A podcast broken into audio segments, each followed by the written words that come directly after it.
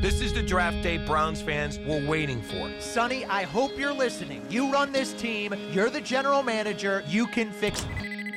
Hey, Tom. Hey, Sonny. Sonny. Every year, someone comes out of this looking like a donkey. Can you hear me? Yeah. Good, because tomorrow I got a feeling it could be you if you don't make this deal. Let's talk about the draft. I need you to make a splash, Sonny. If you can't do it, then I have to do it. Just to be clear here, you're threatening to fire me, right? Your job is to coach a team I give you. They do it different in Dallas? Yeah, they do. They win. A lot. How is it that the ultimate prize in the most macho sport ever invented is a piece of jewelry? We talk football? We can always talk football. I just want the team that I want, one time. You see things other people don't see. Rewind that back to the start of the play. That's one of the things I love about you. All that matters is what you think. Write your own story, Sonny. I want this team's future back. Let's get busy. Draft day, history in the making. 224 young men are about to become players in the National Football League. Bo Callahan, he's the surefire slam dunk number one pick. Trade me. I'm going to do what's best for the team. This is the draft analysis we've all been working on for the last two months. Just made a trade with the Seahawks. Sonny, that's our future. You sold a cow for magic beans. How does the entire world already know about this, Mom? Because I just tweeted it. You're on Twitter? You're not. I love having the number one pick. I hope that you would. The Cleveland Browns are now on the clock. It's go time, boss. You're going rogue. Who are you going to take? What's happening? Who you picking? You son of a... I need five minutes, and then you can fire me. I got Tom Michaels on the line. Sonny, are we trading six? I quit, Sonny. Don't quit. See what I do from here. You're going to like this. The football world is in shock, wondering what exactly the Cleveland Browns' Sonny Weaver Jr. is cooking up here. You're not going to believe what's happening. You make this deal right now. Say it with me. An absolute stunner. Okay, screw it. No more offer.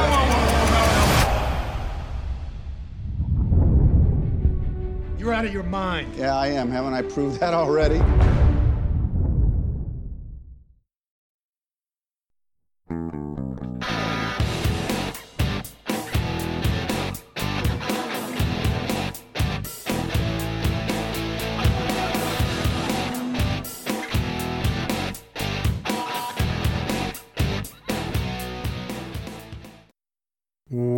Welcome to They Called Us a Movie, testing the strength of friendships one terrible movie at a time.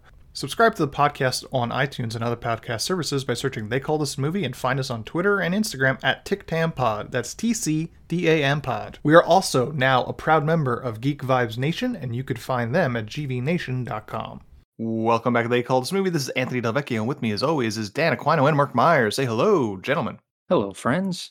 Guys, have you ever had so much stuff going on on the same day that you both had to put out a fire and throw a laptop across the room? Because I feel like that has never happened to me in months. yes, once. Well, so Sonny never puts out the fire.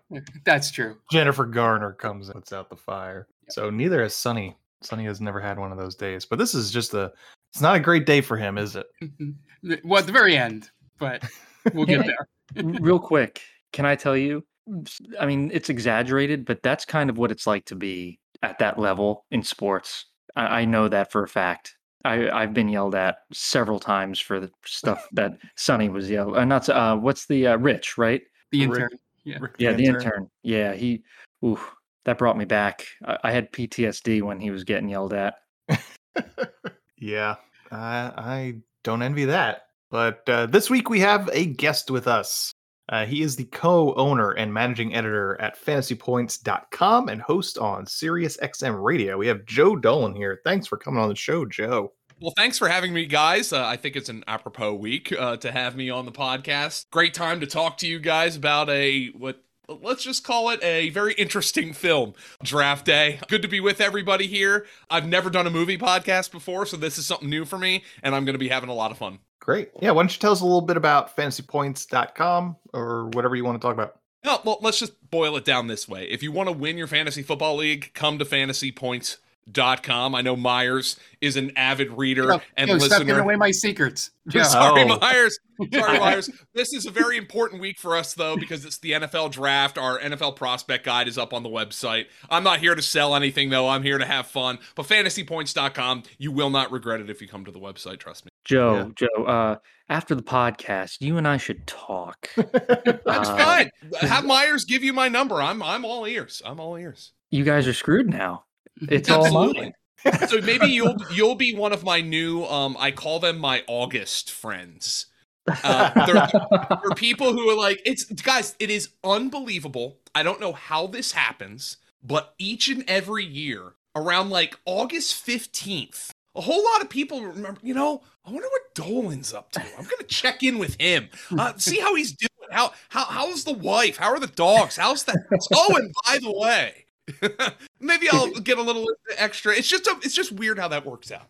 It's like you hit the lottery every August, right? And then I know. just Just friends and family come out of the woodwork.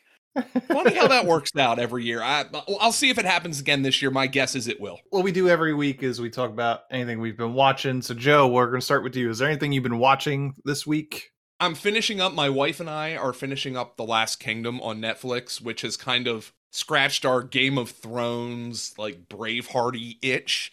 It's more Braveheart than Game of Thrones because there's no like witchcraft and and monsters and creepy crawlies and all that stuff. But there's a lot of hunky dudes going around talking in, in like vague European accents.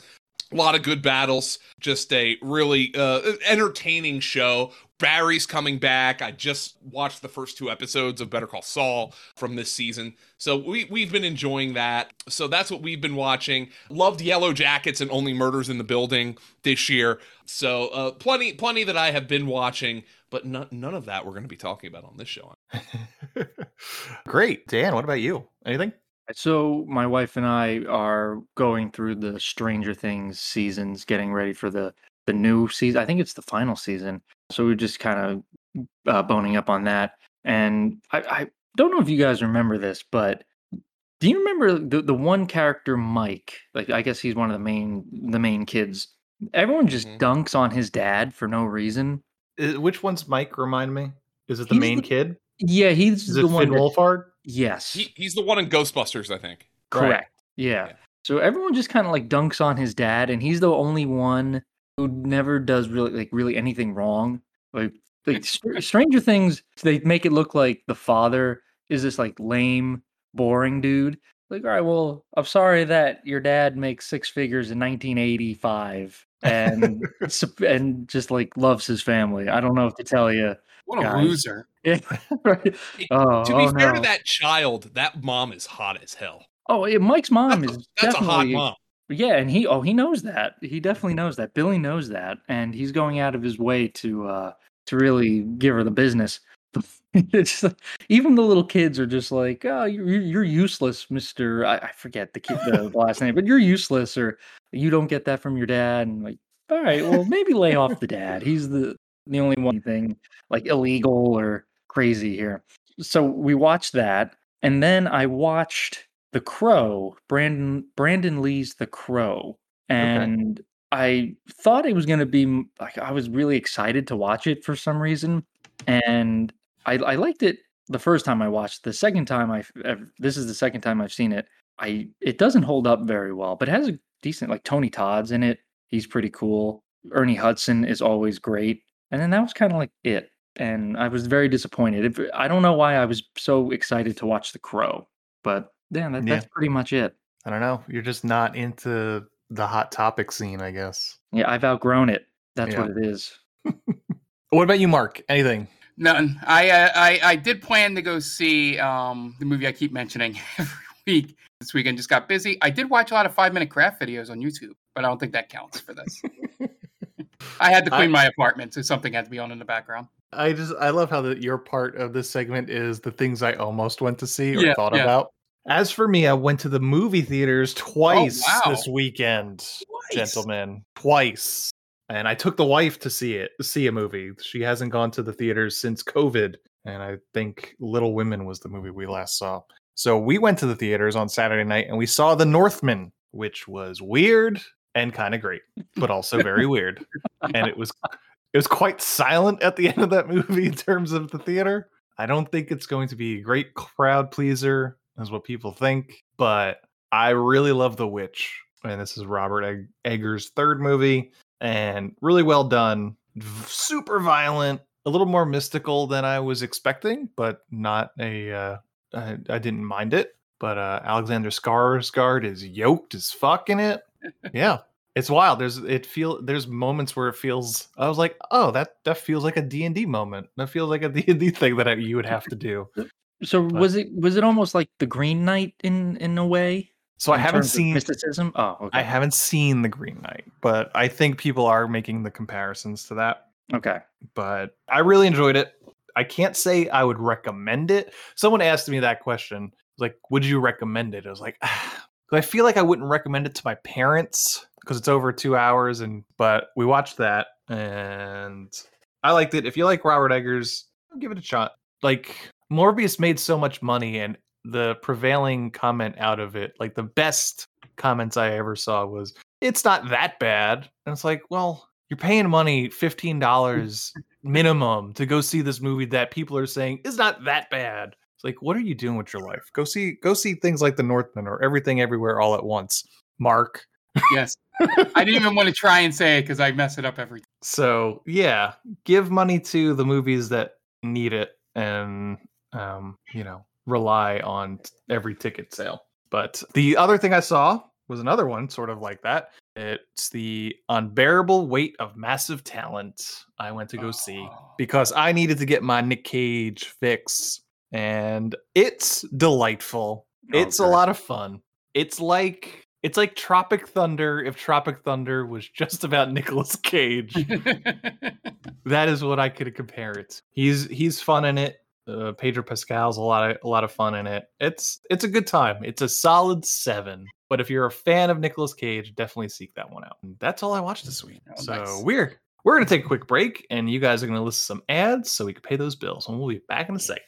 And welcome back. Now it's time to get into this week's movie, and this week was Mark's pick. So Mark, why don't you tell us about the movie that you picked this week? Yeah, so this movie I've been thinking about doing for a few years that we've been doing this podcast. As you heard earlier, I do have a few friends that work in the uh, fantasy football industry. So I always had this idea of roping at least one, two, or maybe all three of them into doing a podcast of the Kevin Costner classic Draft Day, just to because some of them might have some behind like knowledge of how this stuff usually works, you know, talking to people they've known over the years and stuff, and just uh, how ridiculous and maybe unrealistic this movie can be, or how close to realistic it is, um, surprisingly. But yeah, so I've watched this movie once before, and the only two things I remembered from it going back was that Arian Foster played Ray Jennings, and then two, the part where the uh, the nerdy intern is trying to put his laptop back together after Kevin Costner throws it against the wall.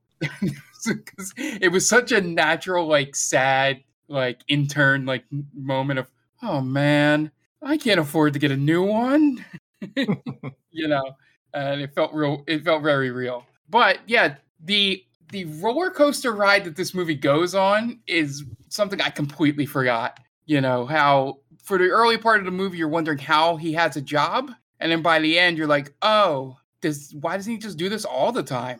Like, like it's such a crazy thing. And then it, he's the one GM that had like every single kind of life event happen in one day, apparently, or within a week. So a lot of plot devices and. By God, did they just want to throw a lot of NFL shit in there? Obviously, it was sponsored by them, but or paid for by them.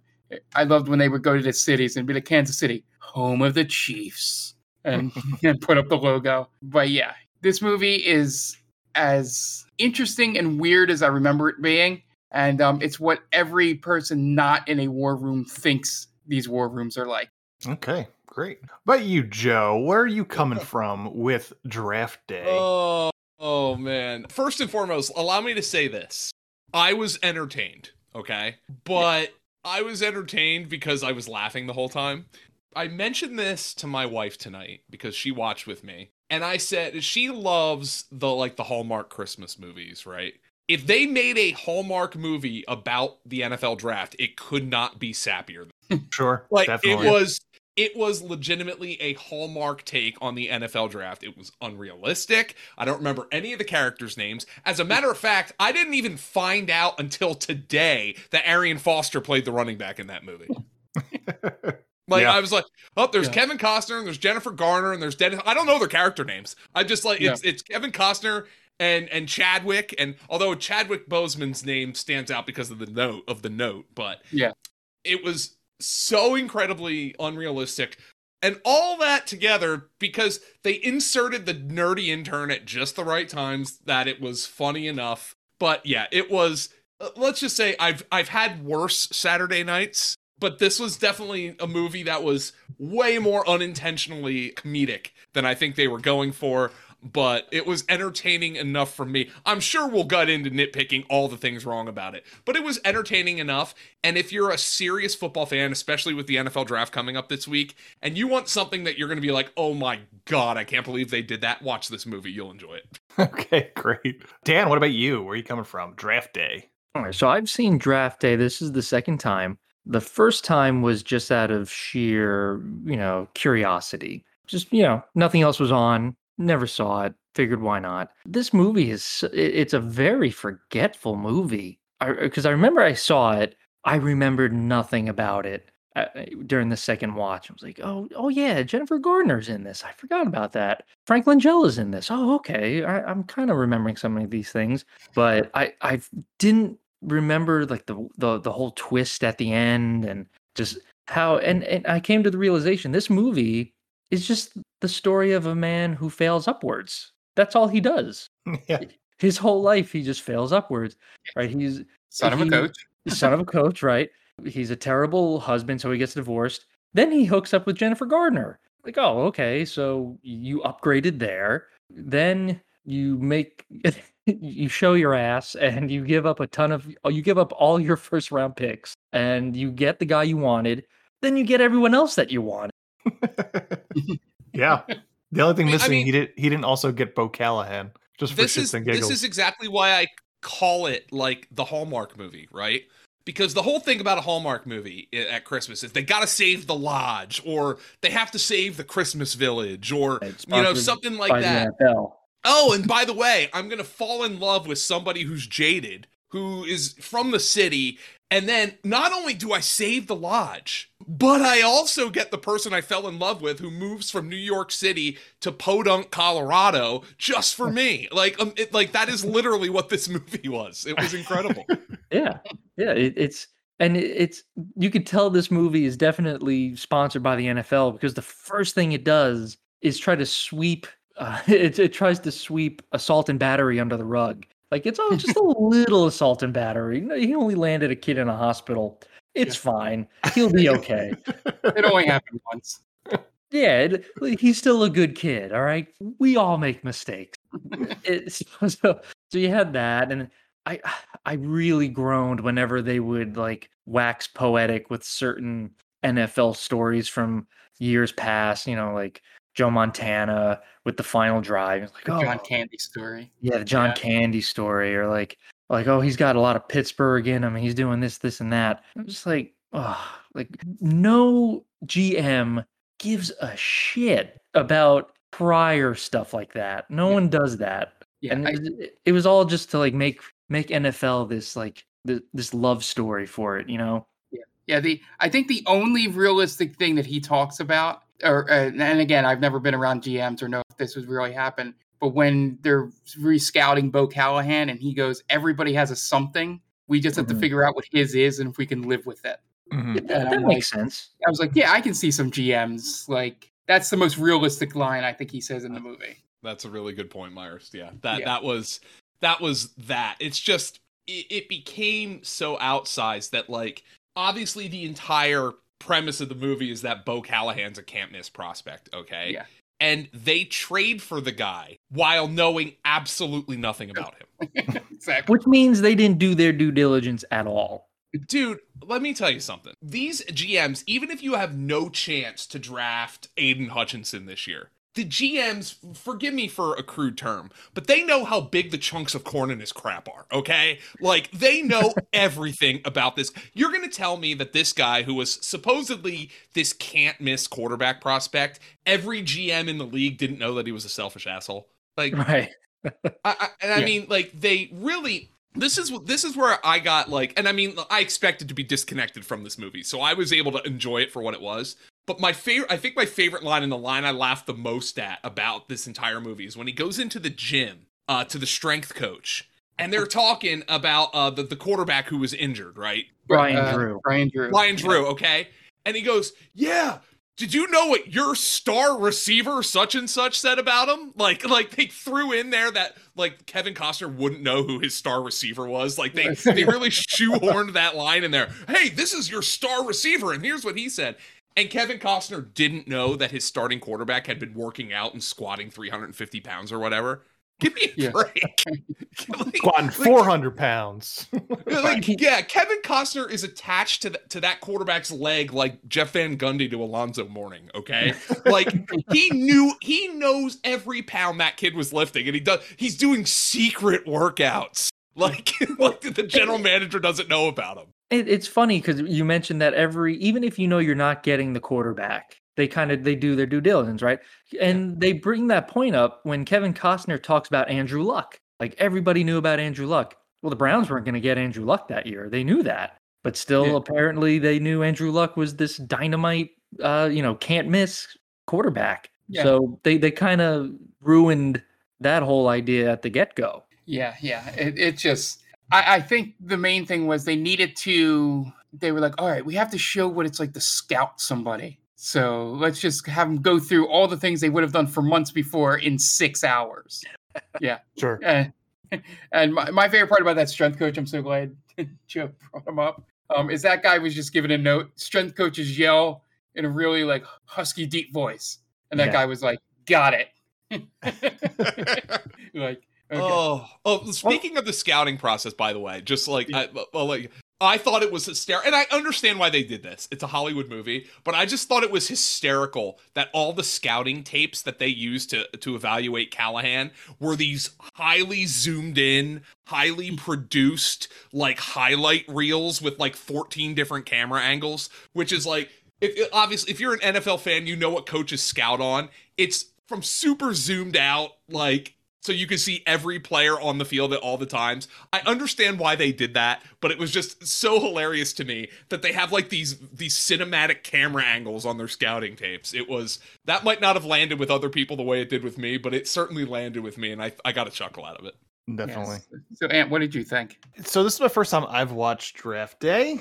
I didn't mind the NFL stuff. Well, well, I'll say I didn't mind the football stuff. This is the biggest piece of propaganda that we've watched since Kirk Cameron Saving Christmas Yes. because the budget on this movie is only $25 million. I'm assuming because NFL gave them a lot more. I want to start a rumor or say that they knew that the NFL knew that the movie Concussion was coming out in 2015. So they scrambled to put together a movie that painted them in a nice light. Where did the 25 million go? Uh, Kevin Costner probably got a good chunk. Because it doesn't show in the in anywhere else, right? It, it I was surprised that it was as expensive as it was because I was thinking about it before I did that research. I was like, you know what? This is like a n- this like an office building. They could have shot this. I don't even know who who, who produced this Lionsgate. Let's say like they could have shot it in the offices of whatever production company that they had because most of it's just office stuff. I guess location stuff. I'm assuming they went to some of the places they said they went, but they didn't have to because a lot of it's just boardrooms of of teams. But the stuff inside the war room was fun, probably unrealistic, but I was so bored by everything not involving that stuff. Like I couldn't give a shit about his mom wanting to scatter the ashes. It's like, lady, read the fucking room first of all, Ellen Burstyn. Your your son is obviously clinging to the threads of his job, and you're wanting to scatter his dad's ashes like three hours before he's on the clock. It's like, just take a seat, pop some pills. Um, Dad's uh, not going anywhere. That's a that's a requiem for a ge- dream joke for anybody that that picked I up on that. and the Jennifer Garner romance is weird because there's no chemistry there, and it's inappropriate given the age difference. I, I have it written down. Is there a real reason for this love story? Yeah, like that's a Rene Russo role, right? Oh yeah, that's, a, good like, one. Re-team Kevin Costner and Rene Russo. I'd Yes. watch that, but then you know Rene Russo is probably too old to have a a pregnancy storyline. Maybe that's what they were thinking. Yeah, but that doesn't need to be. Just be like, you know, you know, Sonny, you're just not committing to me or something like that. Yeah. you know, Yeah, I'm at that's the end. easier. You know, I are we? What are we doing here? Basically, storyline. Mm-hmm. That's all that needed to be. I love that Chadwick Boseman was 37 playing a college recruit. That's Yeah, he- great. and the the best part is he was by far eh, far and away the best actor in the movie. Yeah. Like like all of his scenes, I was like, oh man, I I want him to get drafted first. He's like, great. he got me. Yeah, he's good. And I, you know what? I, I, I don't dislike Kevin Costner in this movie. He's He's Kevin, eh, like, he's Kevin Costner. but it all, it all revolves around that last 15 minutes. Yeah. That's- this movie drags this whole thing out Yeah. for that final 15 minutes, and it's not a particularly long movie. Probably could be No. 90 minutes though. Yeah. the goal, the golden ratio. I thought they 90 did a pretty good job of conveying that all owners are pricks.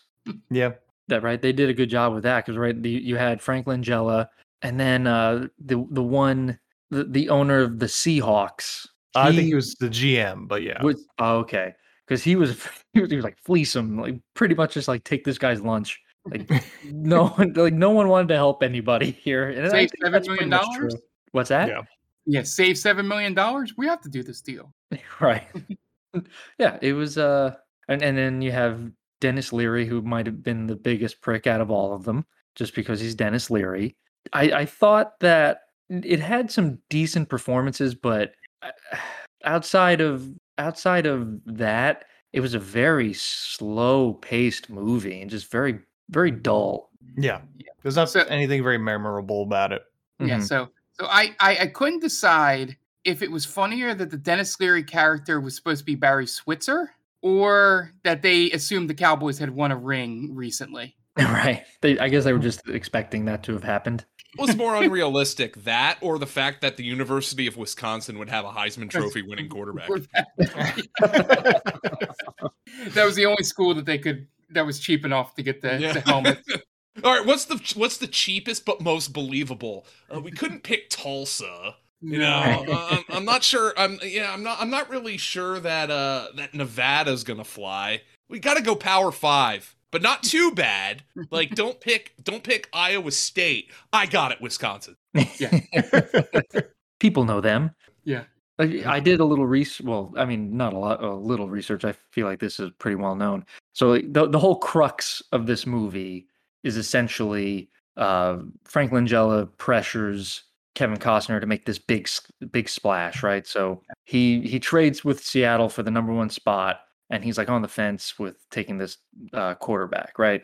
Winds up not doing it. Spoiler alert. And he like the, the, he's lauded as a genius for what happens afterwards, right? So who won the 2014 Super Bowl? The Cleveland Browns. No. Was it the Seahawks?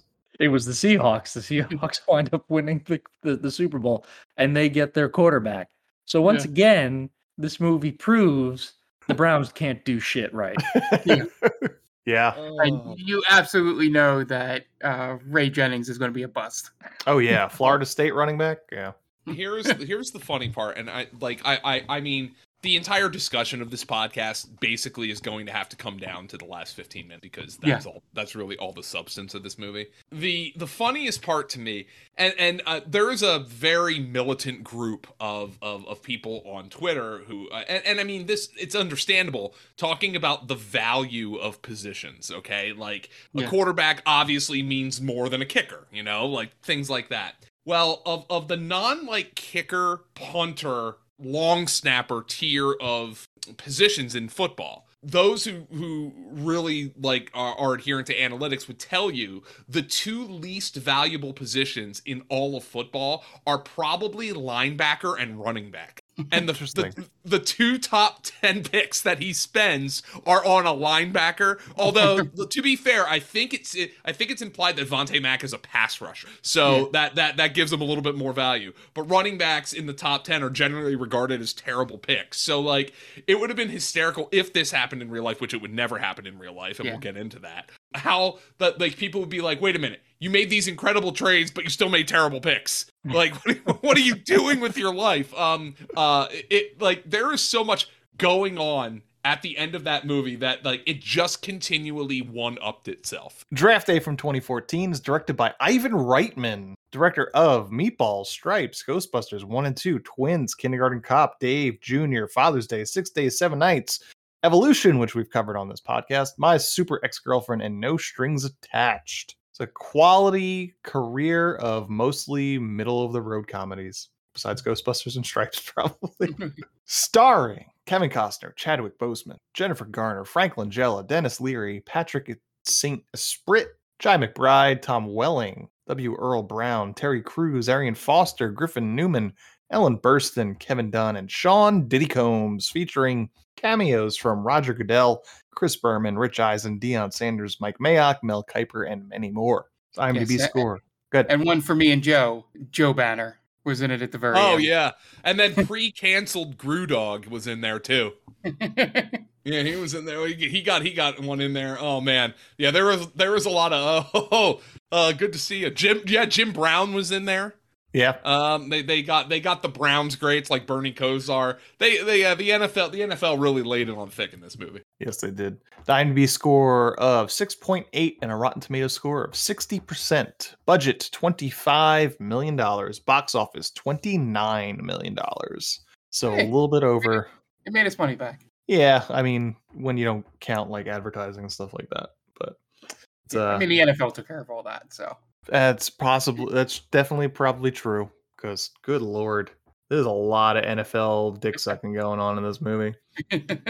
Uh, but yeah, that draft day is uh, it's it's fine. I think when I will not remember this movie, and I will probably never watch it again.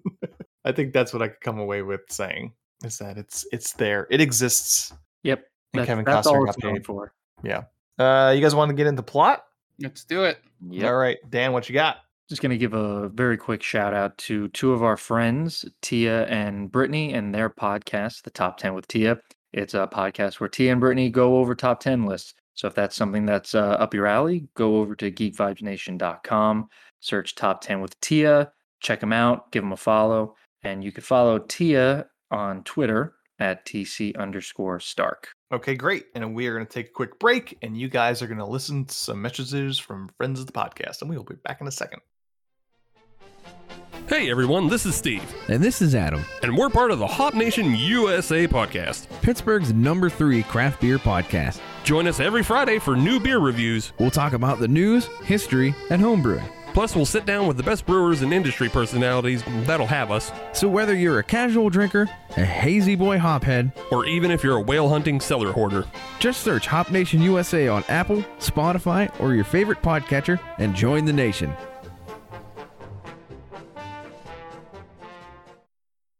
Oh, hi. Didn't see you there. It's me, George, from the best little horror house in Philly, the show where we talk about the best horror movie ever made, according to our guest at least. We've talked about groundbreaking classics like Texas Chainsaw Massacre and Alien, but we've also got a lot of great ones coming up, including some very fun guests like Len Kabasinski of Swamp Zombies and Red Letter Media fame, Caroline Williams, the star of Texas Chainsaw Massacre 2, and Chase Williamson from John Dies at the End. So make sure you're subscribed to the best little horror house in Philly, and I'll see you boils and ghouls over there. And welcome back. Now it's time to get into plot four Draft Day. We open on Draft Day. That's the name of this movie. Yeah. Roughly 12 hours from the first pick in Times Square as everyone sets up for the presentation. And we get that Chris- sweeping. Oh, I was just going to say, go ahead. You got I was going to say, and Chris Berman waxing philosophical about Draft Day, which is the name of this movie. Go ahead.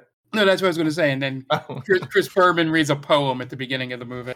Yeah, just really. Really Suck- I making I don't- sure you understand what's going on here. I don't want to keep saying sucking the dick, but really, just sucking the NFL's dick. I mean, I guess he knows where he's getting paid. Uh, Yeah, th- then we go, then. yeah, then we go to Seattle as the GM and another front office person discuss what to do with their first overall pick. The slam dunk first pick is Heisman Trophy winner Bo Callahan, quarterback. But Seattle is looking for any reason to trade out of the pick, which I'm actually not 100% sure why.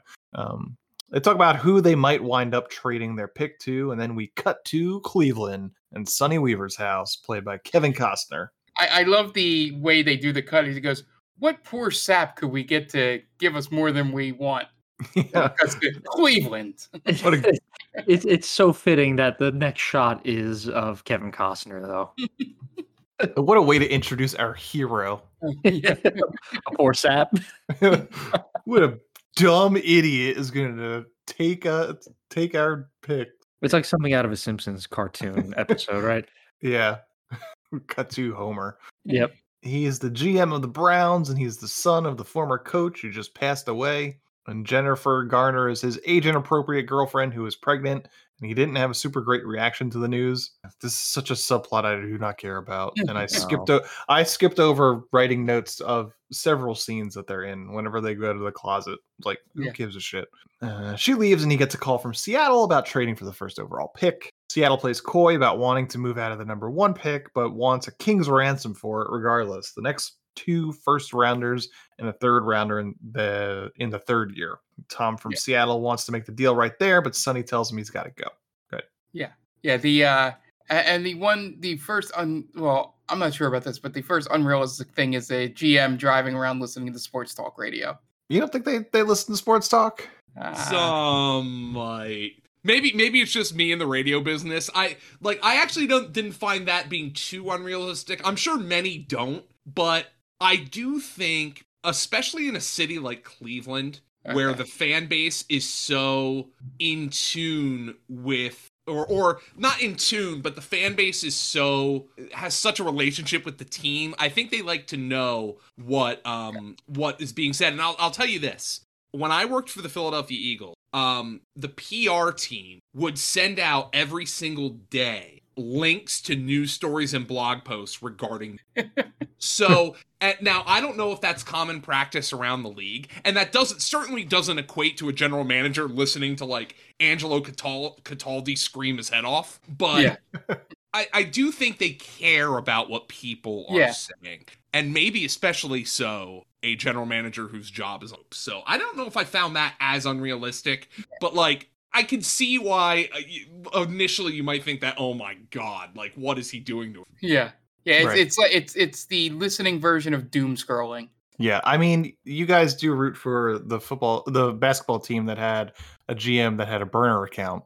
So on Twitter, yeah, yeah, exactly. So yeah, don't uh, like. I mean, I think these guys know, and again, it, it boils back to the conversation we had earlier about like how the hell did they not know that this quarterback was an asshole? Like, right? you know, it's just like not to say that these guys are omnipresent and omnipotent and all knowing, but if you're a general manager, you're gonna know quite a few things, like in this regard. It's your, by the way. uh, uh, uh, we'll we'll get back to we'll get to that when once the trade happens because I have a point about the scouting department to make too. yeah.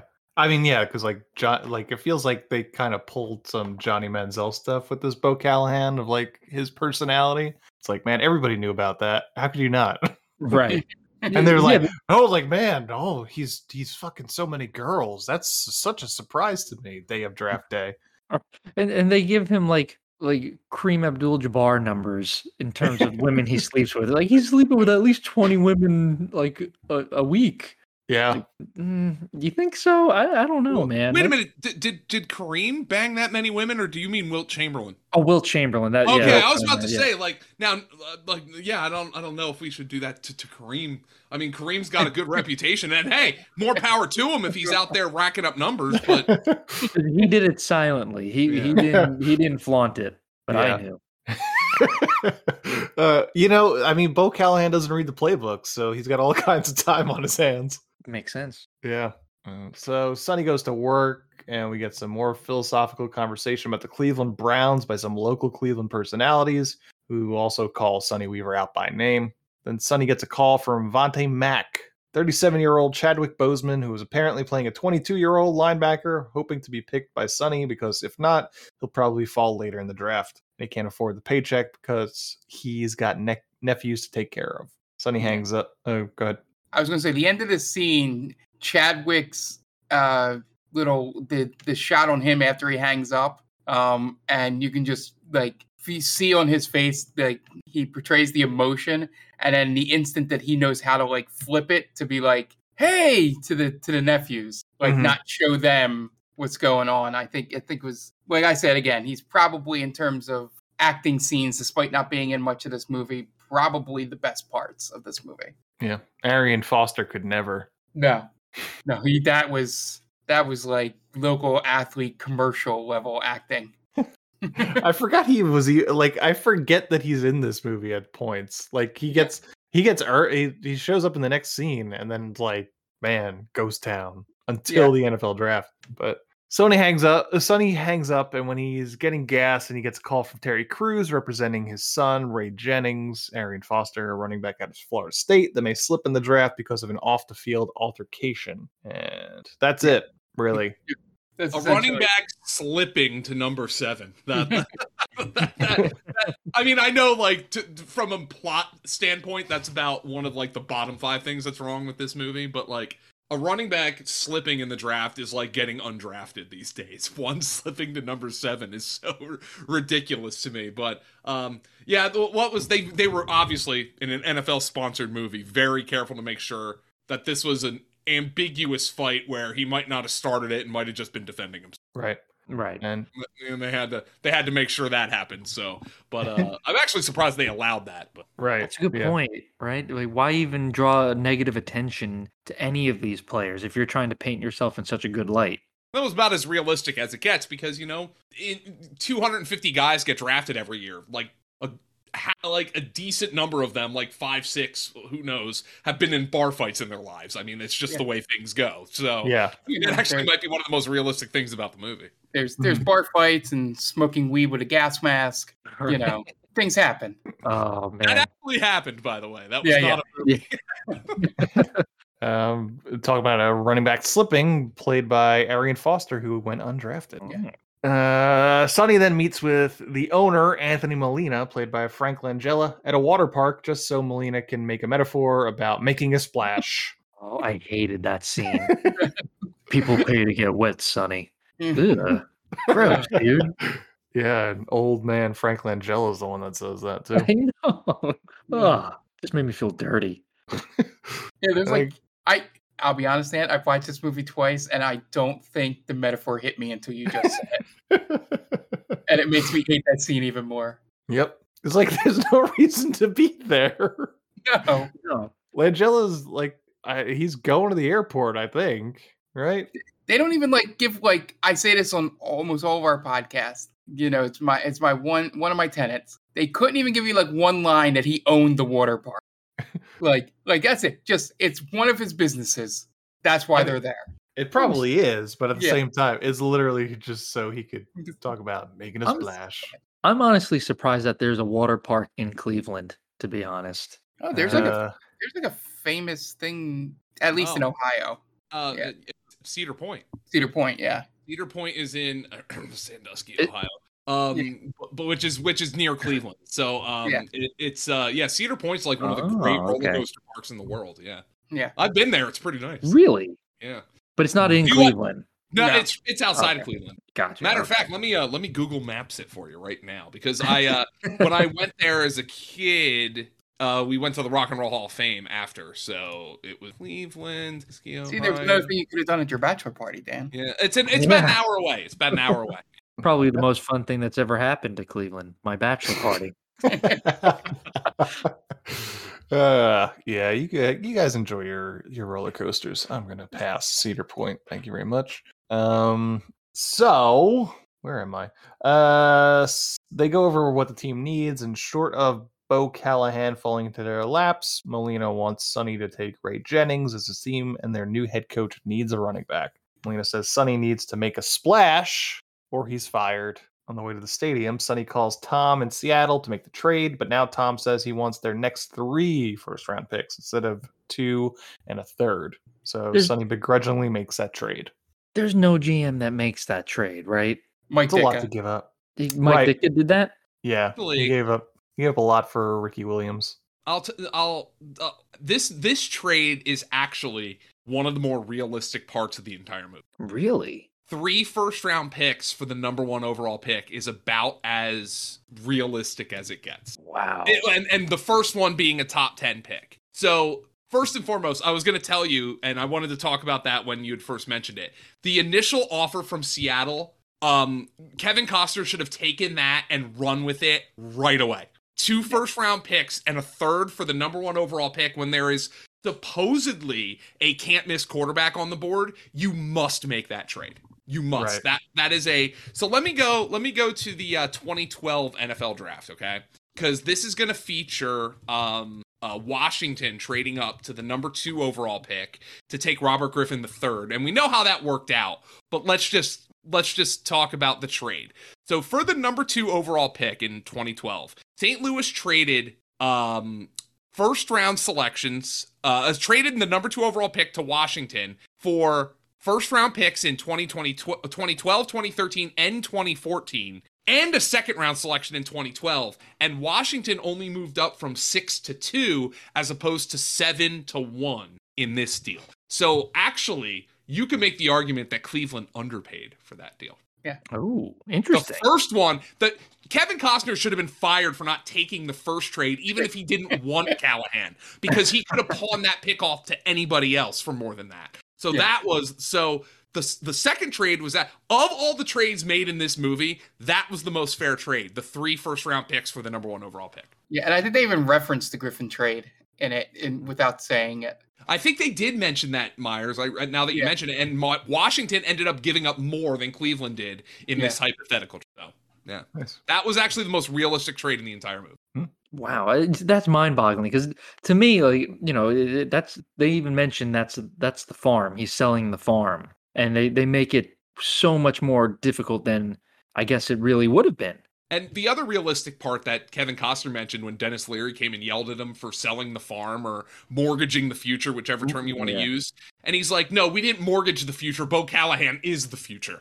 Yeah. So that that was also a realistic thing for him to say. So of all the deals made in this movie, let's not forget that Costner turned down an incredible deal before talking to Frank Langella.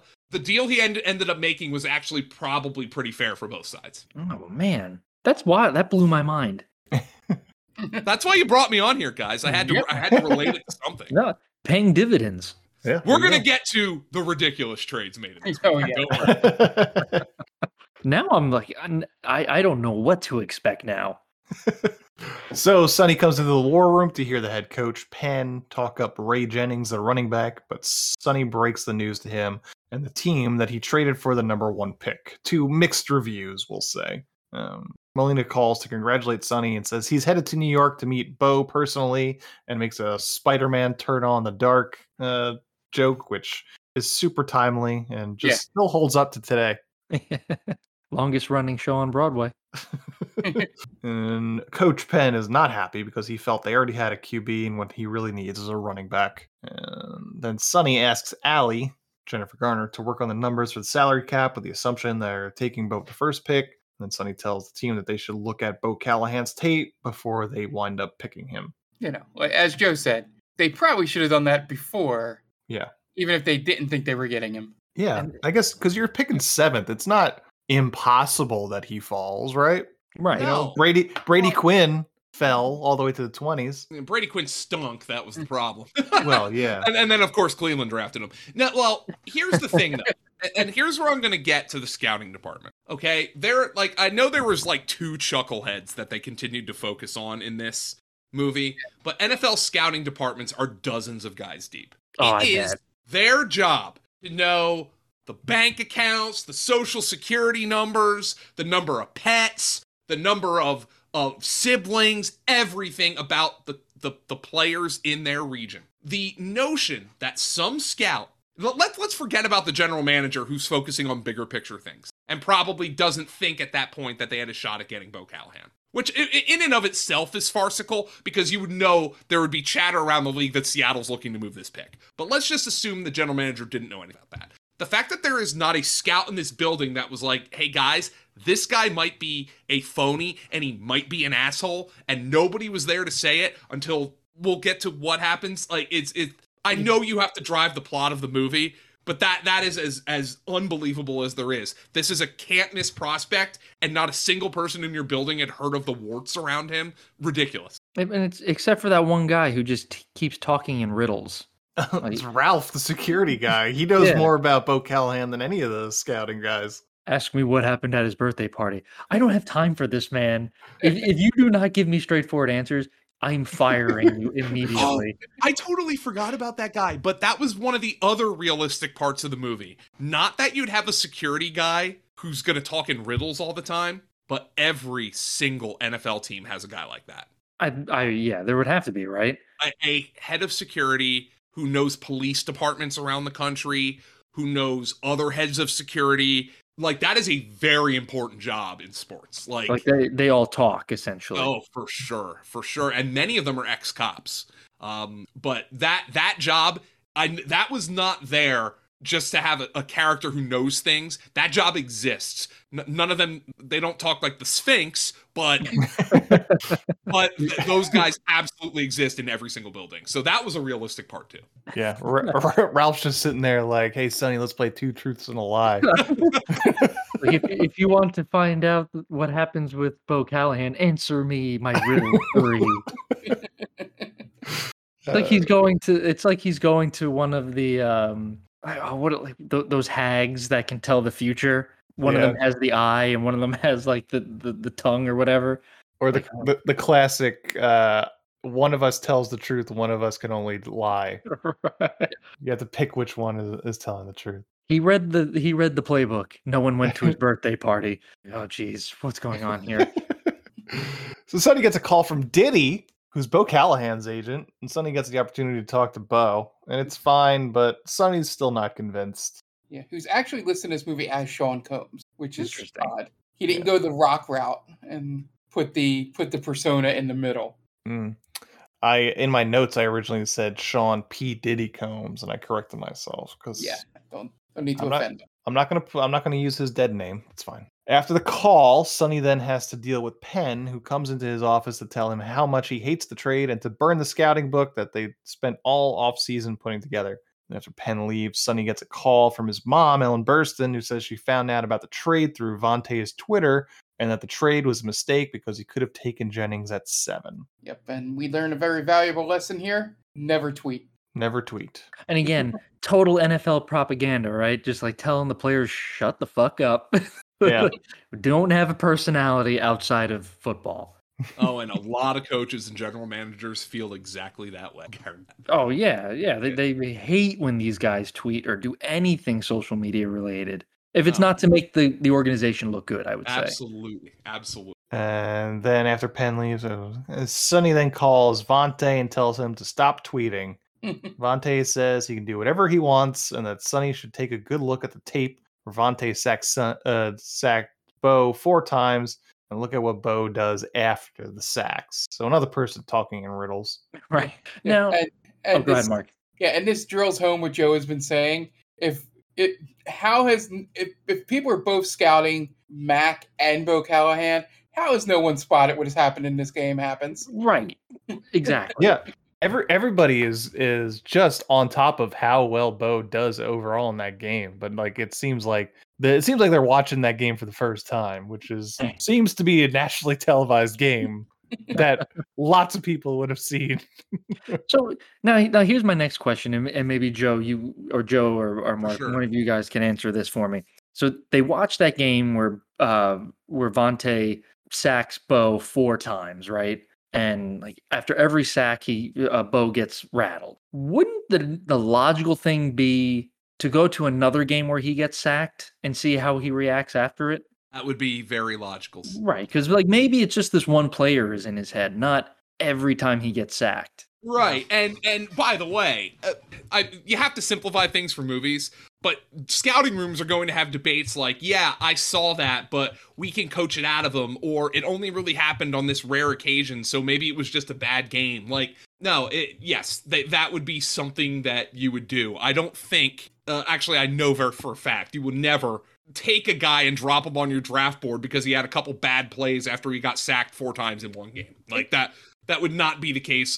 But I'll, I'll, I'm willing to concede that they had to tell the story with some brevity because it's a Hollywood movie. But, Right. but yes, that is obviously the case. They would never, ever, ever, ever just base it off of four plays on for his entire career. And and in that same game, he threw for four touchdowns with the game-winning touchdown at the end there.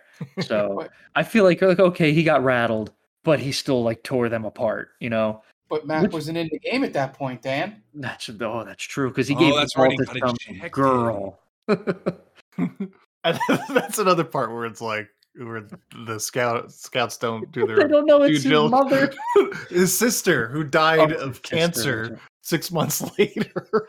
At that point, do you not just fire those guys? It's like, Like, what oh, have you guys what have you guys been doing all year?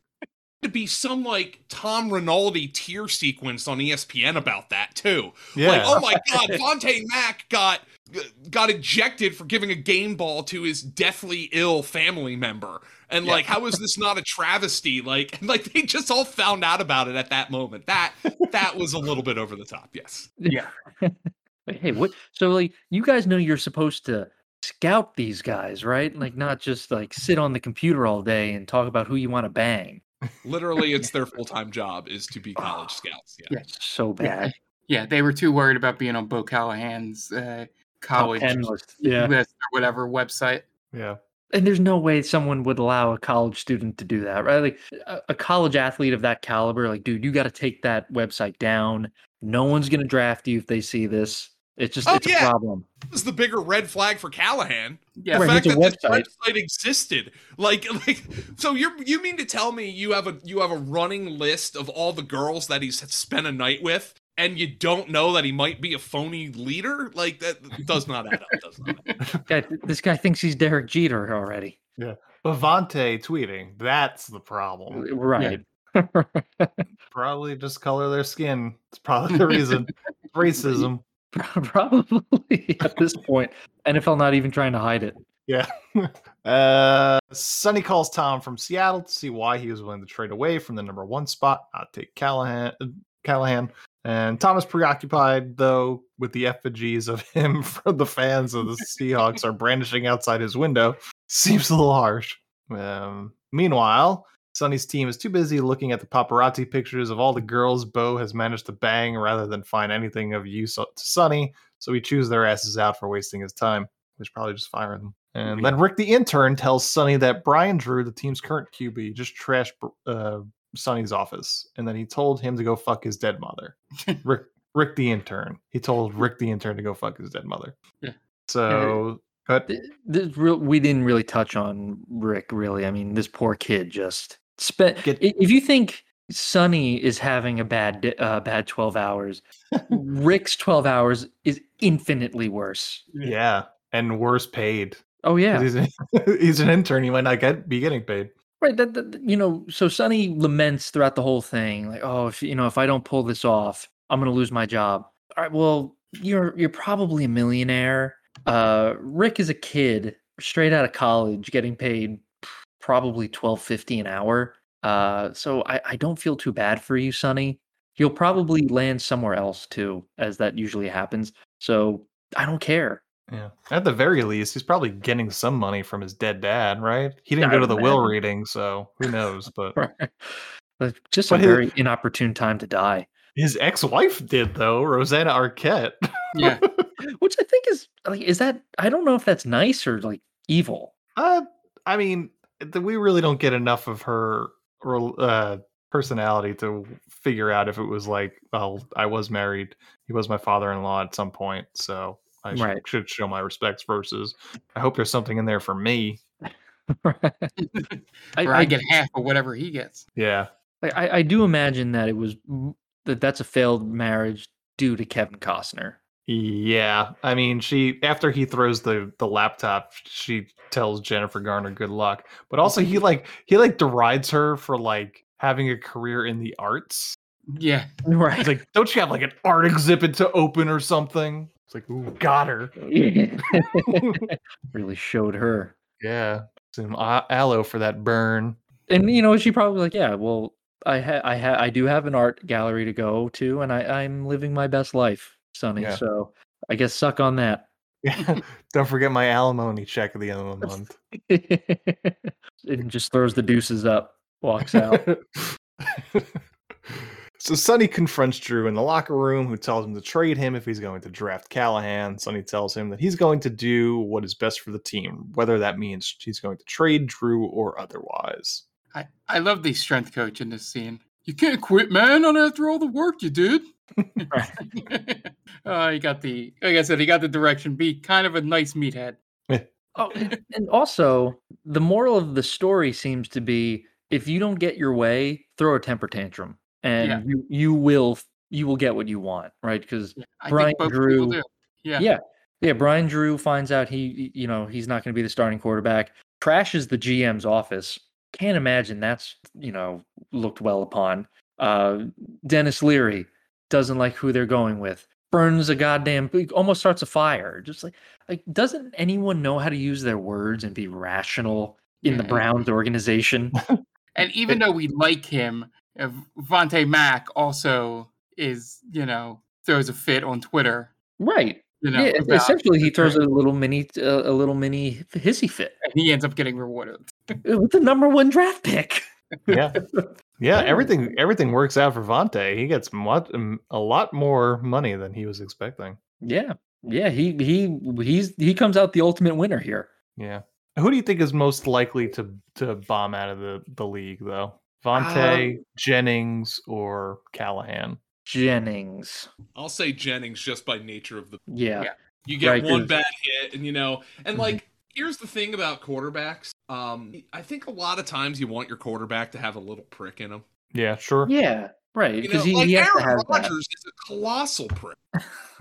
Oh yeah. You know, but I think his teammates respect that he's not a phony for whatever faults he has, and he has many. Um, Mhm. yeah, I, I don't know. Like they they do paint the picture that nobody likes Bo Callahan, which I think, as we've seen, has been a problem because I think that's been a problem with Carson Wentz, and I think Yeah. it's been a problem, ironically, with the Browns with Baker Mayfield. Um, uh, so that there is a delicate balance, but I think a successful quarterback, many of them do have prick in them. You don't think Tom Brady's a prick? Of course he is. You know, like Right. like like that's uh so I think just based on the little we know of the talent, I would say the running back uh has is the most likely guy to to, to bomb out. Sure. And as someone that has had to root against Tom Brady, as someone that roots for a team in that division, uh, you don't have to tell me that he's a prick. I get it. Although now he's like kind of funny on like social media, so I kind of hate that he is a little bit He, because now there's it's a like, little bit of self awareness to him that's kind of uncomfortable. yeah, I- like, I hate just- it. like it's like it's not like self-aware in that 99% of people are but you thought he was less self-aware than basically every human being on earth like he was just a A robot. a robot and now that he's not that yeah it's kind of disconcerting Yeah, Yeah, because I think it's it's definitely come to that. Like he has nothing to prove to anyone. He's kind of like untouchable, so he can go out and just kind of be. He can make fun of himself a little bit. Like, oh, you know, I'm literally the best player to have almost ever played this game, so I can go kind of just like do whatever I want now. he's got that fuck you money, fuck you Yeah, ring, the but- fuck you rings is what he's They're just- got. He's got fuck you everything. The fuck you wife, the fuck you rings, the money. It's like whatever. He can do whatever he wants. Yeah, he's got his own brand. That's good to be him, I'd imagine. I- I'm sure it doesn't suck. Like, and who would want to hear him complain? Right. like, ah, fuck you, man. Was Elon crashing your Tesla stock? Oh, boohoo. Yeah, but you're right. Uh, so Sonny gets a call from the Chiefs, who just got a call from Drew's agent, and they're interested in Drew if the Browns plan to draft Callahan. Sonny says he needs time to think on it, and then that that part of the story just goes away. Yeah, I think it just leads to the confrontation with Denis Yeah. Leary's character. I think Yeah. it's all that conversation is for. Mhm. I forgot about that. They really never go back to the Chiefs. No. Mhm. So Ralph, the team security, comes to Sonny with some dirt he dug up on Bo. Apparently, there was an incident at Bo's 21st birthday party that caused the cops to be called. But the cops didn't report a single member of his team went to the party, insinuating that Bo doesn't have any friends on the team. Sonny calls the head coach at Wisconsin to ask about the party and why none of the teammates were at the party. Head coach played by none other than Sam Elliott, and he Oh, basically calls he calls Sonny an idiot, and the cops just didn't write down the players' names because they didn't do anything wrong. And it sounds like some, uh, you know, looking the other way sort of thing with the cops in a in a university town. especially in Madison. Um, yeah. So I was ninety nine point nine percent sure this was Sam Elliott, but in the back of my head, I'm like, what if it's not Sam Elliott? You'd be laughed off this podcast, Yeah. Mark. I was like, I was like, I'm not even gonna look it up because I can, I can, uh, I know Ant's gonna bring it up if it is Sam Elliott. So Yeah, we would have never let you live it down. no, I mean, Dan mistook uh, Kareem Abdul-Jabbar for Wilt Chamberlain earlier, so Yeah. um, but he's still here. It's okay. We're allowed to make mistakes. We're just humans. yeah, Bo Callahan's allowed to make mistakes too, but that and he gets picked six. Yeah. Uh, so meanwhile, Penn tries to talk to uh, Allie. I almost said Ali. Uh, Penn tries to talk to Allie to get her to talk to Sonny about trading out of one, and Allie tells him to do his own talking for himself. It's a weird sentence I wrote. Sonny then gets a call from Buffalo offering a trade for the first overall pick. It's a good trade involving future picks and a star running back. Do you have anything to say about this uh, this pick this dra- trade there, Joe? Yeah, what was the package? It was a first round pick. It was it was a handful of draft picks. Uh, uh, they they really didn't get into how good the star running back is, but they said a blue chip running back. I don't exactly remember what it was though. Yeah, well, I think they, they're going back to the running back because of uh because of the the the, the coaches want for one Denis Leary's want for one Penn, I guess his name is. Yeah. Um I think it was I- two first rounders in the next two years, but not this yeah. year. Um, I probably would not have made that trade if I if I had that first round pick because you would have been essentially admitting I made a mistake with this trade and I traded three first round picks and got two back. Uh, no, no, no, no, cannot make that trade. Can't do it. He he makes the right call there. Yeah, I think he makes the right call. Uh, but Sonny then approaches Penn because he knows it was Penn that called Buffalo to try and get a trade done. And then Sonny goes into Al- Allie's office to talk about the trade with Buffalo. And he says it's a good trade, but it might mean that he'll never get to make a first round pick in Cleveland ever. So Sonny then goes back into the war room and tells everyone that the plan is to still draft Bo Callahan, but they should look at the tape of Vontae Max sacking Bo. After watching a few plays, they realize that Bo gets happy feet after he gets sacked. The only reason why he won the game is because Vontae got ejected for some ticky tack personal foul because he gave his sister the football. Meanwhile, Molina is now at the draft and just eating up the limelight on national television, not ever removing his sunglasses. I'll, I don't think Langella removes sunglasses throughout this entire movie. I don't oh, think yeah, that's a good point. I don't think he does either. Yeah. And Sonny gets a call from the Texans asking about Vontae Mack and what he thinks of him, and Sonny is noncommittal. And then Ralph comes up to Sonny again with more news about Bo. He relays a story from the scouts at Washington that they taped a $100 bill to the back of the playbook, see if the prospects would read it. Bo essentially lied about reading the playbook and about the $100 bill. And then Ralph also mentions that Brian Drew, when they tried the, this trick on him, mailed the $100 $100 bill back. So I was reading the trivia that apparently this is similar to something that they did to JaMarcus Russell. Correct. Yeah, I was going to ask you what that was. Uh, teams definitely do stuff like this. I don't know exactly what, but stuff like this definitely happens. So, d- like, if anybody thinks that's the most ridiculous part about this movie, it is not even close to the most ridiculous part about it. Teams So- definitely do stuff like According to the trivia, what they did to JaMarcus Russell, they gave him DVDs saying that, oh, here's game tape, go home and watch it. But the DVDs were blank. And then he said, yeah, oh, no, I watched it all. Oops. Uh, That's why he's that's why he's a Hall of Fame quarterback. Yeah, yeah. The, the, um, and you know, this whole thing of of talking about this was just to you know keep bringing home the point that you know Bo might not be who he says he is, sort of thing going. That yeah.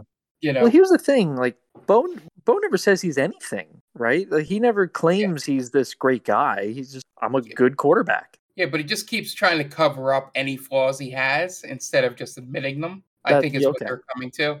You know, like the story being that the guys that were embarrassed that didn't read the book and didn't see the hundred dollar bill would admit it and just apologize. Um, but he just lied about it. I, I find it hard to believe that he's the only one that lied about it. To be honest with you, It's a Hollywood movie, as Joey said multiple times. yeah. I, I I think I think one of the failings though is that there there is a the part of this movie is you know trying to find the fault in Bo's character, but we never really un, we never really meet Bo in general. Yeah. Obviously, obviously that means it's going to be a longer movie and another thread, which I will never advocate for. But but I don't I don't feel like we ever really get a confirmation on his character. Like the whole the whole birthday party thing, like he never he he gives a non-answer at the end, you know?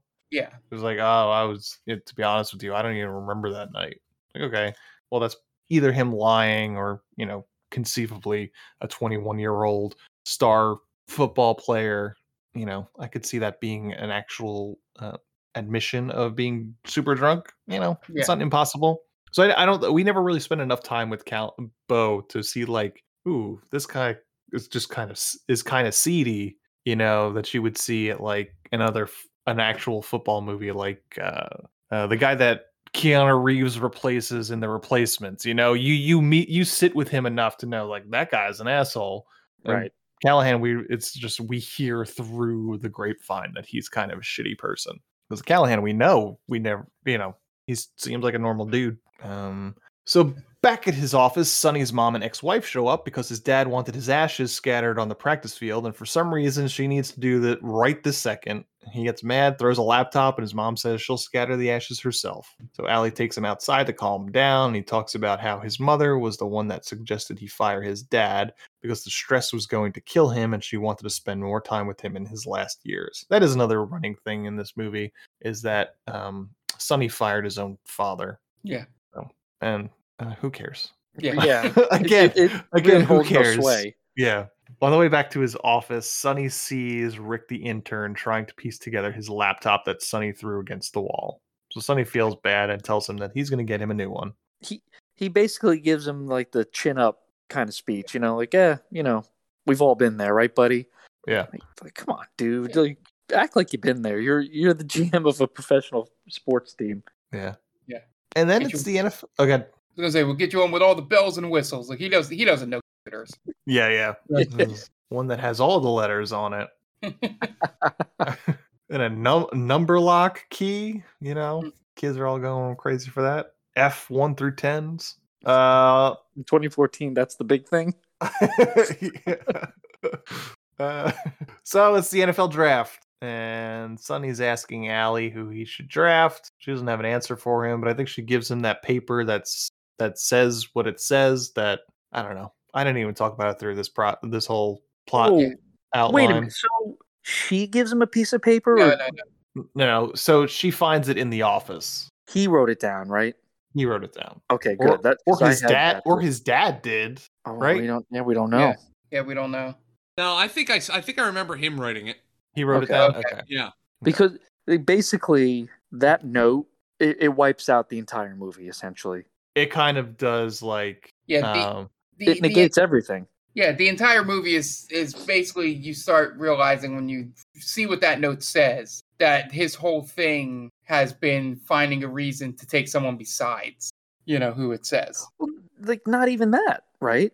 Because like it, it's a finite statement on that letter on that note. Yeah, It- so the can we can we just can we get to that? I guess since we're we're, we're Yeah, kind of it's the on the paper. It says take uh, Vontae Mack no matter what is what it says. Yeah. So that negates the entire day, the entire day's worth of him fretting about who to take because he already knew who he wanted. Right. So I, I don't understand the, the the point of trying to whittle down uh, Bo Callahan if, I if you know who you're taking.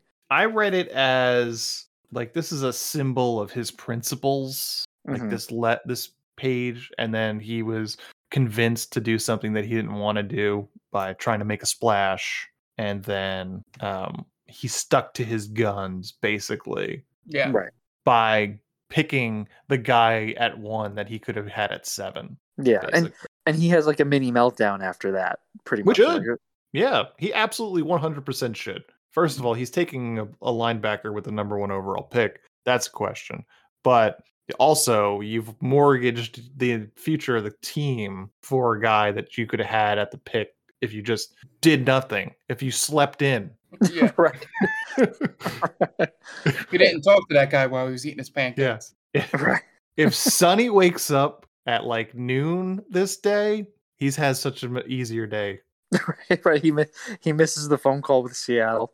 Yeah, Seattle s drafts. Uh, uh, he, they trade away their pick to somebody else. Yeah, But now, like, here's the thing at the beginning of the show where I talked about how he fails upwards because he he makes that pick, the number one pick, and then by the grace of God, everyone, every other team now doesn't draft the quarterback. They don't draft Bo Callahan. hmm So now he's put back in an advantageous advantageous uh, spot. yeah. This most of this movie is Sonny trying to undo what he does in the first fifteen minutes of this movie. it's yeah, it's it's it's so wild because and, and maybe Joe you can answer this, but is is that the trend that would happen in the draft? So if you know I'm the GM for the Browns and I I make that pick, I, I don't pick Bo Callahan. Do the other teams now panic and not take him as well? Uh, not unless those other teams have the same exact information the Browns have. Exactly right. So they They don't. They would have to have the information. There is no way they would sit here and say, Whoa, what do they know that we don't? And now you might ask that at some point, like, do they know something we don't? But those teams would have to be confident in their evaluations. No, there's absolutely no way those teams would would would let a guy fall down just entirely based on um something that they think another team might know. No, it's it that's a ridiculous proposition and it proves it's ridiculous by what happens at the end. Uh, okay, so uh, Sonny calls Bo to ask him about the birthday party and if any of the players showed up, and Bo says he doesn't remember. So we don't get anything, any information out of that. Sonny puts in his pick and keeps it a secret from everyone else, but he winds up pick, taking Vontae Mack, the guy he could have gotten at seven. So it's a weird pick to say the least. So Sonny laments kind of feeling like he didn't do anything particularly right today, which probably pretty true. But then a few picks go by, and now Bo Callahan hasn't been drafted yet, and now he's falling in the draft. The War Room then realized that the only team standing in the way of the Seahawks winding up with Callahan on top of their next two draft picks for the next couple of years. And after all said and done, is Jacksonville. which So- is great. I love that. Just Well, the two most totally incompetent. Realistic thing is Jacksonville being oh, hey, but they, they've got the sixth pick. it's I not one. know which trade is more realistic. He's got I love how they paint that they've got this young general manager and in the unedited version of this film, guys, you actually see this young general manager shitting his pants on live television. but like he is scared to death that there's something wrong with Callahan. And then oh my god, the trade he makes. oh, get into what the trade is. I can't Yeah. even So Sonny gets the GM of Jacksonville on the phone and convinces Jacksonville to trade their first round pick to the Browns for their next three second round picks. Oh god. This trade is horrible. Um now you could convince me that like a team picking at like 27 would trade that pick to a team looking to move back into the first round for their next three first round pick uh second round picks. A team trading three second round picks to move into the top 10 of a draft is preposterous. It would never happen. You cannot make that trade without getting a future first round pick. You cannot do it. Can't. Now there's no player involved here. No. This is this is the biggest fleecing in NFL history this trade. Yeah, yeah, and, and it's just appropriate that the uh, entire war room of the Jacksonville Jaguars celebrates it as though it is the greatest trade of all time. We did it. And I love speaking at GM. He tries he tries to you know a bluff, play you know the bluff thing and go give me four. And as soon as Sonny goes no, he's like, all right, you said three, right? Just immediately backs down. Four would still be a bad trade. Yeah, yeah. but it's, it's just funny. He tries to Oh. counter offer and then immediately. Oh, what a horrible deal. Uh, it, and again, it's just it's so great that it's between two of the like two of the laughing stocks of the NFL. You have the Browns, you have the Browns and the Jaguars just like out out clowning each other. Yeah, Yeah. Jets must have had a good year the year before because they ain't in this movie. Oh, and then here we go, the big spot, Yeah. the big, the big denouement, if you will, uh, uh, the, the climax, I guess. Yeah, not the Yeah. denouement. I, I'm So- throwing bad film terms out around here. So Penn flips out. Molina somehow makes it back from New York already, and he's freaking out. But then Sonny gives the Seahawks a call, telling them that he's going to draft Callahan ahead of them, just to spite them, more or less, unless the Seahawks trade back the picks the Browns gave them, plus a kick returner. And for some reason, the Seahawks agree. Yeah, yeah. I love the. not yeah, they. Uh, I love that he puts it on pause. He's like, "All right, what else do we need?" As though they could get anybody they want off this team. like he he he is so firmly in the driver's chair. Yeah. Like I could just take whatever I want from these guys now. it it's like a it's like a Moneyball moment, right? Where uh, Brad Pitt and Jonah Hill are trading for uh, Jeremy Giambi, and he's asking he's asking Jonah Hill, "Uh, who who else do we want? Who else do we want? Oh, oh, oh, get this guy, get this guy. I want this guy, and they they, they, they get him. Yeah, I mean, this is Moneyball light, right? Right. Uh, The Kevin Costner literally was the worst general manager in history in this movie, and the best. and the Seahawks general manager was a competent one, and then somehow isn't even the worst general manager in the movie because that belongs to the Jaguars guy who traded the sixth overall pick for three second round picks. Oh my god. Oh, I like that one. I literally like my buddy texted me and he said, and it wasn't Myers, and he said, when you get to the draft scene, you have to give me a reaction test. A text. Man, it's just And then we're just- ridiculous. We're shooting back and forth, and we just go Putney. Like they even got Putney. Like how do you get Putney in that deal? And and that's like one of the biggest wins for them. Yeah. God, like you get, and then they take the running back at seven. But oh my, uh, I mean, just like the only realistic trade in this entire movie is the first one. That's it. Yeah, and it's I think it's yeah, and the, and the reason that obviously they draft the running back is 'cause the only other named character in the entire movie. Yeah. you you get one scene with him throughout the whole movie, and like we're supposed to be emotionally involved with the running back. He's Cleveland royalty. Oh yeah. The, you know what the most unbelievable thing about this movie was? Was whenever Roger Goodell goes out onto the dais, he is Oh, yeah. booed off the stage. Like, like he's getting cheered. I was like, oh, they they, they made that they made that happen. you know? Even my wife knew, like, oh, he he usually gets booed, doesn't he? Like every time, Yeah, well, every he's time. Even exit on now, so like he's in on it now. Like yeah, but nope, not in this movie. Yeah, no, they're like, yeah, again, we got to make us look good. Yeah, and they and they uh and they also didn't have any Jets fans commenting on the draft, so it was unrealistic for me in that that regard. Yeah. I I did really like the uh, the Cleveland bar when they choose Vontae at number one, and the guys at the bar are like, oh no, like the utter like, what the hell is going on here? Uh, that, it's many many years old, but that video is still one I will probably Oh. watch this Thursday. The Jets uh, draft blunders. I, I'll be posting it on my Twitter feed on Thursday. Matter of fact, when we're done here, here I'm gonna go watch it downstairs on my big screen. It's just it's two minutes, and there's a point where Pete Rozelle, the the commissioner of the NFL, comes out and says the Jets first round selection fullback, and he just says the position, and there's a Jets fan that goes. "Ah, no, in the background because they, he didn't even hear the guy's name. He heard his position, and he's like incensed. Oh my god, uh, Myers, uh, you're gonna have me watching that now. Yeah, yeah, I watch it every year. Sorry, Ant. I was It's okay. say, guys, Anthony's right here. I mean, yeah, I know what I picked. Yeah. God bless you, man. I mean, I haven't watched a game in years, so it helps out, that they man, suck. from what it I helps hear. that they suck because they don't get national coverage. So okay, according to this movie, the uh, the Jets drafted in the second round the real life version Bo Callahan and Christian Hacken. Oh, Again, I'm, I'm telling you guys, I think he just stunk. Yeah. tw- 2014, Seattle wins the Super Bowl. Cleveland went eight and nine. So Pretty good for the, the Browns. right, uh, yeah, that that's like their Super Bowl, really. Yeah, it's because of Brian Drew. So I also real quick, I I I something that I was kind of like, did they have to do this? They mentioned Ryan Leaf how he's a total bust. Uh, yeah. but she but she also when she mentions Ryan Leaf, she also gives like his entire backstory.